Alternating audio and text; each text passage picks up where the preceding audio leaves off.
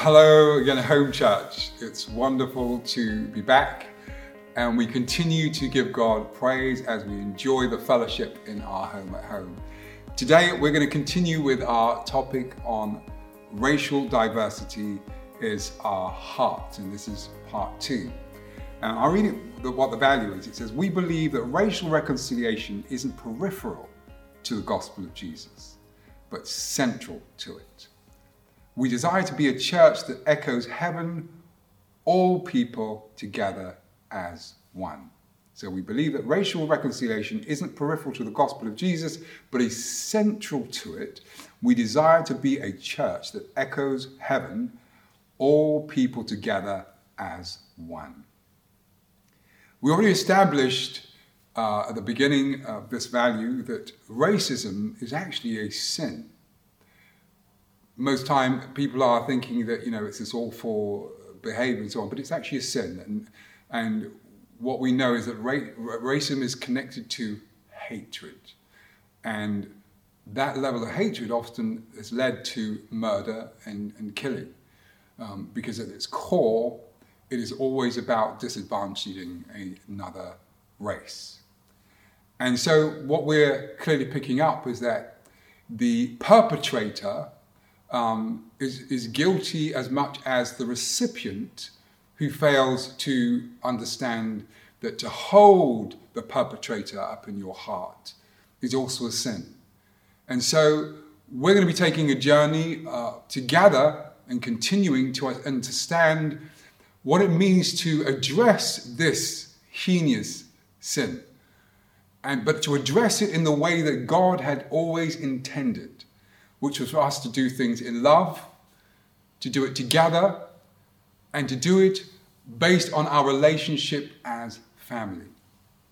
And so we're going to continue today, um, having established uh, the, the first part of this, and we're going to look at what Paul then goes on to share with us in Ephesians around how we can mature, what it is that we should be doing in order now to walk in a way that does not reflect racism, but allows us to understand oneness, understand how we can come together. And so, in doing so, we are going to be doing a word study, um, a passage study in Ephesians 4. And I particularly, you know, want to do it from the message version. The message version has really uh, been a, a, rewriting of the traditional, but I love the way it deals with what's happening um, here in this particular passage and in the style of the message version. And so we're going to go verse by verse and we're going to really just pick up what God is saying through Paul. Now, Paul, in the previous chapters of Ephesians, had already established that they had received an inheritance. Remember, we talked about that with the family. We'd received an inheritance through Jesus Christ that would allow us to now become one together through being joint beneficiaries, Jews and Gentile. And that through the work of Christ, we have this rich, valuable inheritance that comes straight from the Father, which is all about His love and about His oneness and how He, the Son, the Father, and the Holy Spirit has already got in motion what we need to partake in, which is the fellowship, the communion of Father, Son, and Holy Spirit. I want you to really understand that. That God is not inviting us to something that He's created. He's inviting us to something that He, the Father and the Son, the Holy Spirit, are indulging in. They are a community, they are as one. And in so doing, they share their love for one another, their respect for one another. And therefore, this consistent working together, this consistent fellowship, is what we join in on as we serve and fellowship with God through Jesus Christ. And in so doing, he's telling us that Christ has torn down the barriers, he's torn down the walls, he's, he's uh, removed all of the, the stipulations that said only the Jews had access to God and so on. And he's torn down that middle wall. And we no longer have to be uh, bound or uh, denied because of the commandments, that we can't fulfill them. And so Jesus fulfills all of the commandments. And he's told us that because he's fulfilled them, that in him we now can walk victorious because through him we are able to live righteous and holy. And he talks about this amazing inheritance, this wealth, this riches, this richness of unity and oneness, not only with God, but how we can do that together. And he then reaches to this point in Ephesians and says, having understood the work that Christ has done, having grasped the value of the wealth he's provided, let us now walk accordingly. And he tells us that we ought to walk worthy. In other words, worthy of what Christ has done. And we pick up Ephesians 4, verse 1, and it says this that we are to be mature. And he says, in light of all this, all that Christ has done, torn down the middle wall, gave his life, restored us back to the Father, brought Jews and Gentiles together. In light of all of this, here's what I want you to do. While I'm locked up here, this is what Paul is saying, a prisoner for the master, I want you to get out there and walk better, yet run on the road God called you to travel. I don't want any of you sitting around on your hands. I don't want anyone strolling off down the same path that goes nowhere. In other words, don't continue doing what you have always done.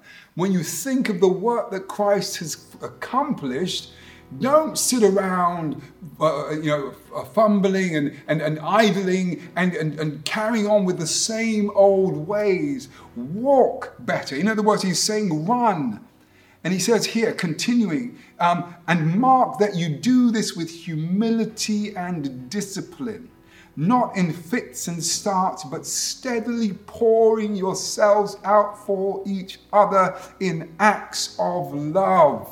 I love that steadily pouring yourself out for each other in acts of love. Christ poured himself out for us. We are to pour ourselves out for each other in acts of love. What can I do today that will empower the, the feeling and that you are experiencing that I love you?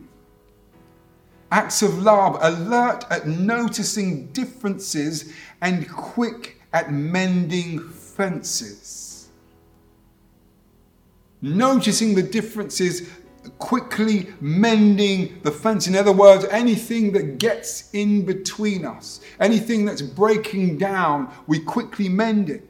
He's telling us here that we are to walk equivalent to the weight of knowledge that we have been given.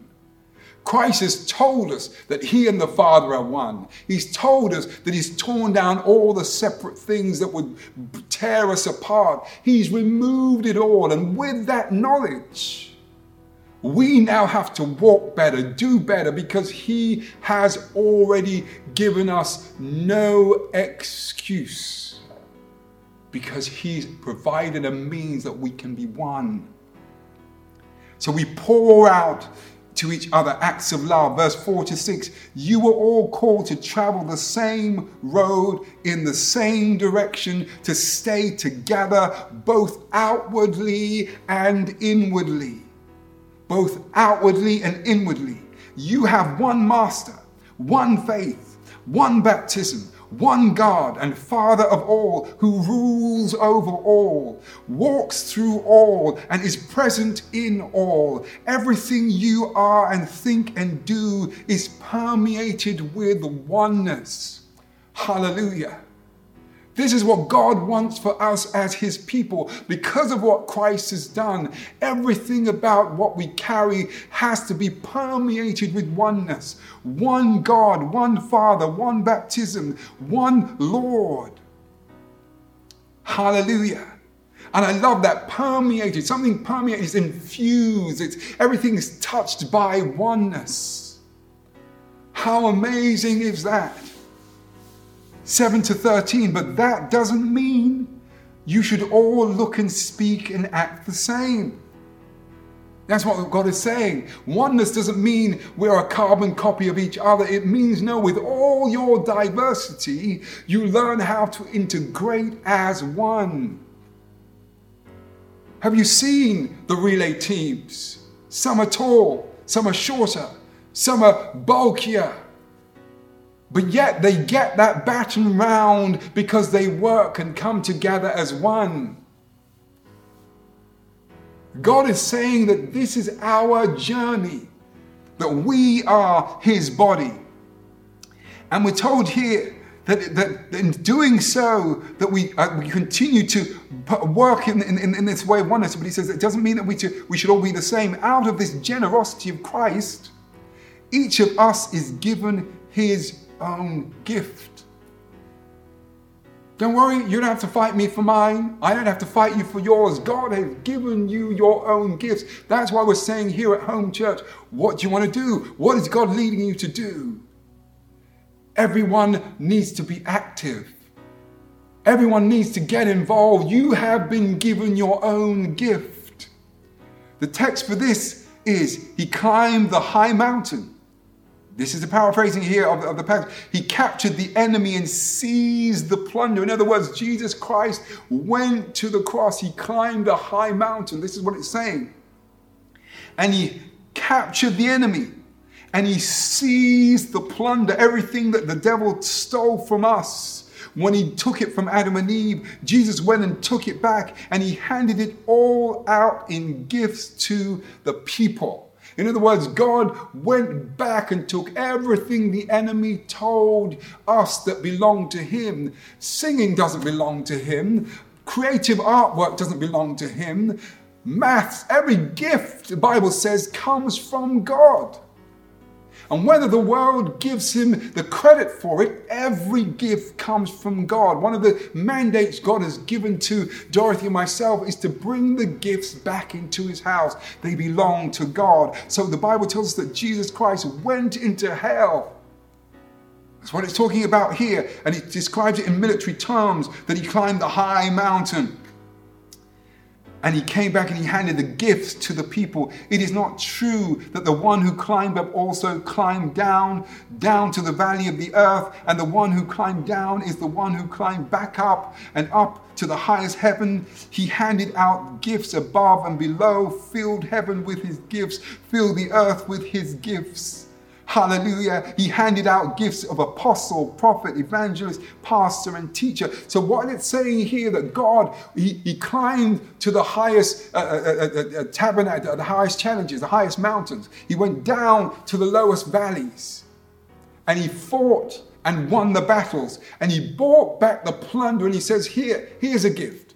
I've planted something. Many of you haven't discovered the gifts that God has already placed in you, if you allow Him to begin to unveil, as you now unveil and open up yourself to Him, you'll see how He begins to minister through you. And He handed the gifts to men. And I love this here. Now, this is really important. And He says, and He filled the earth with gifts, and He handed out gifts of apostle.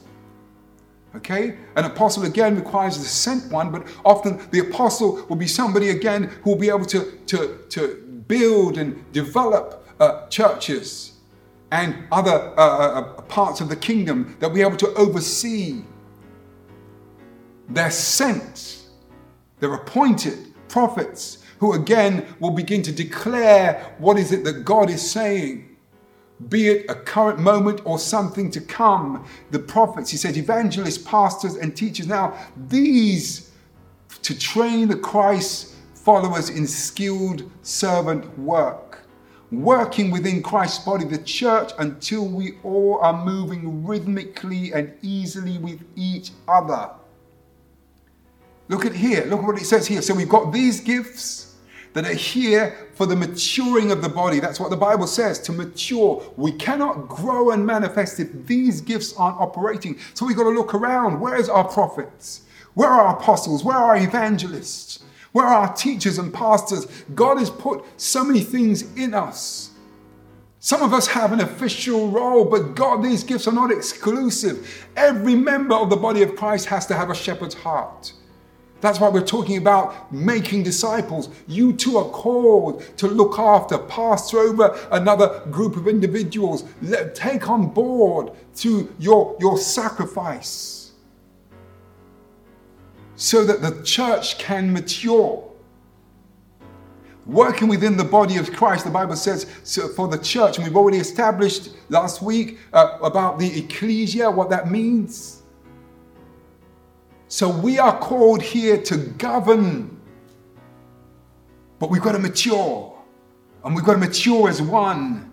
And here it says continually that, that uh, until we are all moving rhythmically and easily with each other, efficient. I love that because that's like a dance. Have you ever seen somebody doing the, the, the, the rumba or, or, or whatever it is kind of dance they're doing with a partner and you work together and it's flowing? This is what God is saying when we come together as one and we are flowing because of the work of Christ. It's like a dance efficient and graceful in response to God's Son, fully mature adults, fully developed within and without, fully alive in Christ.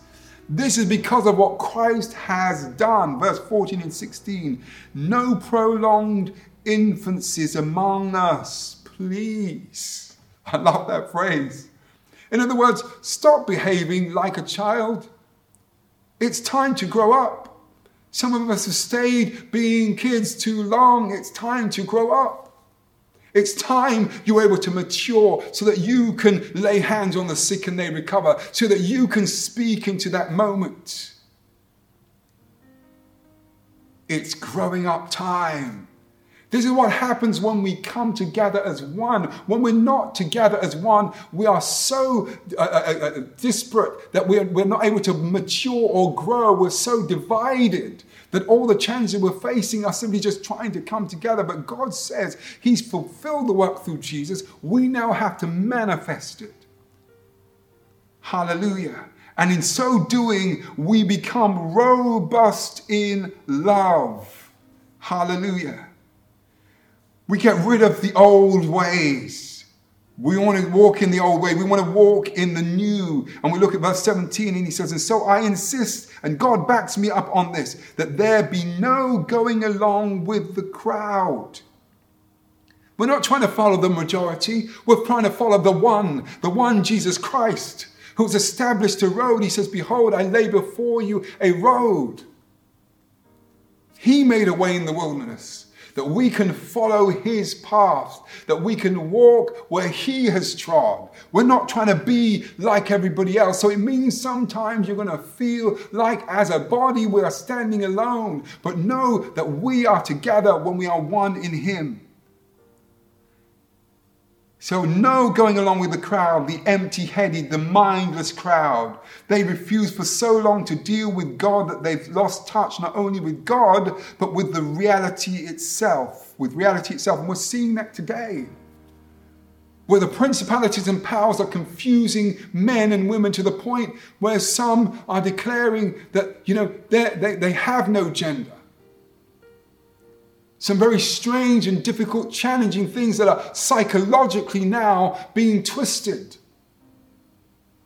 But we have to stand and declare that God has already ordered this world for us, that we are His people called to be a light, not to be running along with the crowd, but to standing and declaring, no, this is what God has created. This is what God has declared. These are the gifts He's given to us, and this is the path He's laid before us, and we are walking in it.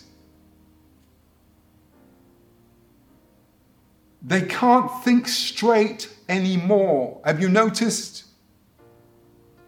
This is what the enemy is now bombarding us with trying to confuse us so that we don't know who we are, but we are God's children, bought with a price. They can't think straight anymore, feeling no pain, they let themselves go in all sexual obsession, addicted to every sort of perversion, anything goes. But God is saying, no, walk, walk worthy of what He has done through Jesus Christ. Verse 20 to 24, He's telling us, but that, He says, no life, He says, but that's no life for you. Tell the person next to you, that's no life for you. You are bought with a price. You are called to be one with Christ, one with each other. You learned Christ, it says. My assumption is that you have paid careful attention to him, been well instructed in the truth precisely as we have in Jesus.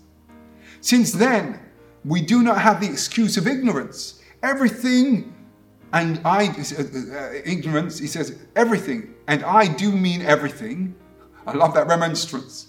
Everything, and I do mean everything, he says here, con- connected with that old way of life has to go.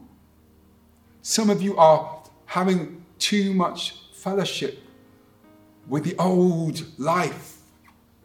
Walk worthy of what Christ has done. Let that go. And be renewed. This is what we have to do. Walk in newness of life. Get rid of all of it and then take on the entirely new way of life. A God fashioned life, a life renewed from the inside and working itself into your conduct as God accurately reproduces his character in you. Hallelujah. Let God reproduce himself in you as you submit to him and as we work together as one. Verse 25. What this adds up to then is this no more lies, no more pretense. Tell your neighbor the truth. In Christ's body, we are all connected to each other after all. When you lie to others, you end up lying to yourself. We are one together. And the Bible lets us know that if we are one, the, the, the, Bible will establish what Christ has always intended that we manifest Him. Verse 26 27 Go ahead and be angry. You do well to be angry, but don't use your anger as fuel for revenge and don't stay angry. Don't go to bed angry. Don't give the devil that kind of foothold in your life. Let the anger go. It's a foothold for the enemy. Let the anger go. Give it to God. It's a foothold for the enemy. Verse 28 Did you use to make ends meet by stealing? Well, no more. Get an, an honest job so that you can help others who can't work. Verse 29 Watch the way you talk. Let nothing foul or dirty come out of your mouth. Say only what helps, each word a gift. Verse 30 Don't grieve God, don't break his heart. His Holy Spirit moving and breathing in you is the most intimate part of your life. When we talked about your temple, this is where He dwells, making you fit for Himself. Don't take such a gift for granted. Verse 31 and 32 make a clean break with all cutting, backbiting, profane talk. Be gentle with one another, sensitive. Forgive one another as quickly and as thoroughly as God in Christ forgave you. This is how we become one different, diverse, but one. From different homes, but one. Because we have one God, one Lord, one Father, one Spirit, one baptism. And together, if we can be one, the power of one will accomplish everything that Jesus has said so that all power will manifest. Imagine that dance that harmony. If you ever imagine when we and you hear when we're singing together and everybody's as one, what that feels like. We want the continued journey together. That everything that's different about you is what's also special, and everything that's different about me is what's special. But we come together and we love each other, and we see that we are fitted together as the body of Christ.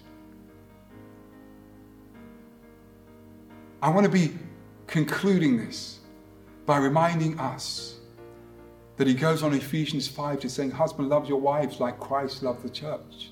Wives, submit yourself to your husbands. In other words, husband, you're loving the word. We've established it, and we've said it again, and I've said it again and again, that you're loving the word so that you use the word to love your wives and your wives submit to the word as you now represent Christ in that home. And in so doing, you get this strong oneness, this unity together. And then, children, honor your father and your mother. That's what it says. There's this level of respect that when we flow in this oneness, we will destroy the power of racism. Why? Because these are the tools that is required for the body of Christ to manifest. That when you a husband loves his wife, all of those tools will become what God blesses us with. We're going to unpack this a bit more as God continues to bless us. But if you are here today and you've heard the work of what Christ has done, let him come into your heart today. You simply have to accept his work. He's died, he's given and restored us an opportunity to be back one with our Father. Pray this prayer Jesus, forgive me of my sins. Come into my heart. Thank you for dying on the cross for me. Make me one with yourself. Transform my life. I make you my Lord and Savior today. If you've prayed that prayer, you have given your life to Jesus. It's by faith. You may feel something, you may not, but it's by faith. And in doing so, you become one with Him and you become one with His body of people. Church, we're on a journey to be one. We want to stamp out the sin of racism. We want to stamp out anything that separates us. We want to embrace every gift and declare that we are the body of Christ. That we are one together and we pull together, declaring His goodness. May God bless you today. May God encourage you with these words.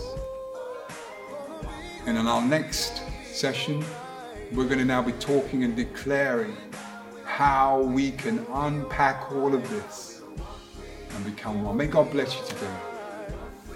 Till next time.